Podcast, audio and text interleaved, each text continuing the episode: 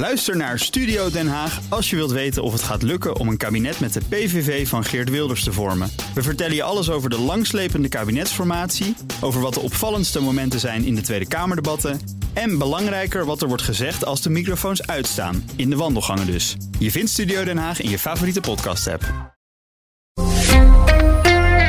Minister Ollongren, je hebt uh, demissionaire ministers die op de winkel passen. En je hebt uh, demissionaire ministers die F-16's uitzwaaien bij het ochtendgloren. Koffie drinken bij Zelensky, de middag doorbrengen in Kharkiv.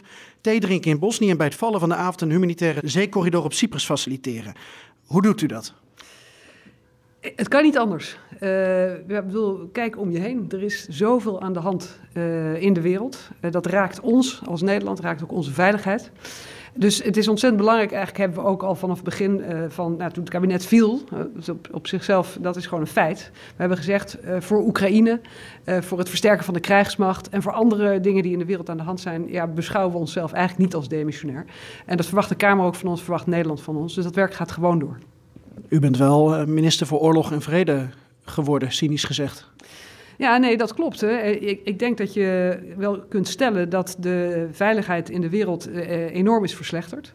Uh, dat we allemaal door de oorlog in Oekraïne natuurlijk een enorme wake-up call hebben gehad. Maar er is, er is, nog veel meer aan de hand. We zien het nu in het Midden-Oosten gebeuren. Uh, en we, we, hadden al natuurlijk Sahel, China, Noord-Korea, eigenlijk ja, andere brandhaarden ook in het Midden-Oosten. Er is eigenlijk te veel om op te noemen. Het is ongelooflijk belangrijk dat wij als Nederland, maar ook de EU en de NAVO, ja, ons daartoe verhouden. En dat betekent dus bouwen aan sterke, ja, sterke defensie, sterke krijgsmacht. Zorgen dat de defensieindustrie meer kan leveren en, en volop doorgaan met het steunen van Oekraïne. Wij spraken u 24 uur uh, geleden. Toen zat u op Cyprus. U bent terug. u heeft contact gehad met premier Rutte na zijn bezoek aan Qatar en Netanyahu. Wat is de laatste stand van zaken als we kijken naar het conflict tussen Israël en Hamas en ook de humanitaire zaken die u probeert te regelen? Ja, dat laatste, daar heb ik inderdaad ook contact over gehad met Rutte na onze bezoeken van, uh, van gisteren. Uh, er is vandaag ook een conferentie in Parijs die gaat over humanitaire hulp aan uh, Gaza. ziet dat er echt te weinig humanitaire hulp naar binnen kan via de Rafah-poort. vandaar dat we nu met partners kijken of we ook een zeecorridor kunnen openen. daar heb ik gisteren in Cyprus over gesproken. Dat is ook een van de redenen om een schip die kant op te sturen, die daar een rol in bij, erbij zou kunnen gaan spelen. Ik maak me echt hele grote zorgen over de situatie daar ter. En we blijven ook echt oproepen tot een gevechtspauze. Uh, dat moet echt, anders kan je de humanitaire hulp niet verlenen. En die is heel, heel hard nodig. Wat moet dan vandaag de uitkomst zijn van uh, de conferentie in Parijs?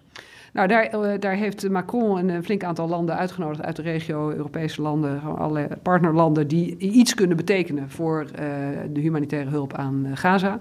Uh, die Schijnemacher van het Nederlands kabinet is daarbij aanwezig. En daar zal geïnventariseerd worden wie wat kan doen. En het benadrukt denk ik ook een beetje de urgentie die we nu zien. Um, we weten eigenlijk niet goed. Hè? We, we, zien beelden, maar weten natuurlijk niet echt hoe erg de situatie er is. Maar je kunt je er toch van alles bij voorstellen. De helft van de bevolking die heeft moeten verplaatsen van noord naar zuid. Uh, mensen zijn ontheemd. Uh, er is veel gebombardeerd. Uh, er is een, een, behoefte aan alles, van water en voedsel tot medische hulpgoederen en brandstof voor de ziekenhuizen. Dus ja, het kan eigenlijk geen dag meer wachten. Maakt u zich zorgen om een mogelijke tijdelijke bezetting van Israël in Noord-Gaza, omdat Netanyahu daarop hint. Welke informatie heeft u als kabinet ontvangen?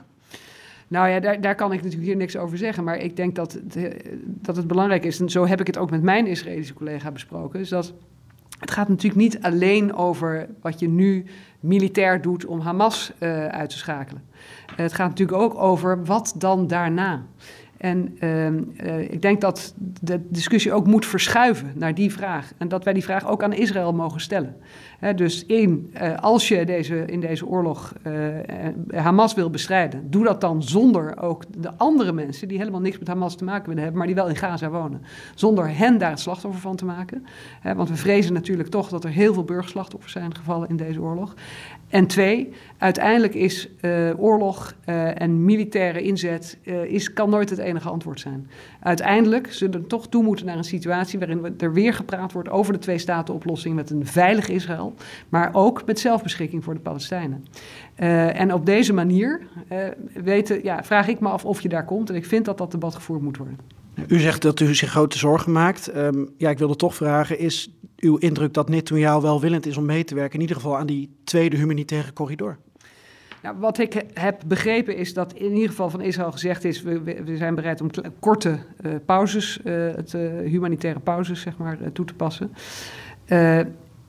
ik zou echt willen zeggen: we moeten echt op een serieuze manier Gaza kunnen bereiken. De hulpgoederen moeten daar naar binnen komen. Je wil ook graag dat er gewoon door onafhankelijken kan worden vastgesteld hoe ernstig de situatie daar ter plekke is. Daar is echt een gevechtspauze voor nodig. Dus we zullen daartoe blijven oproepen. Mijn laatste vraag.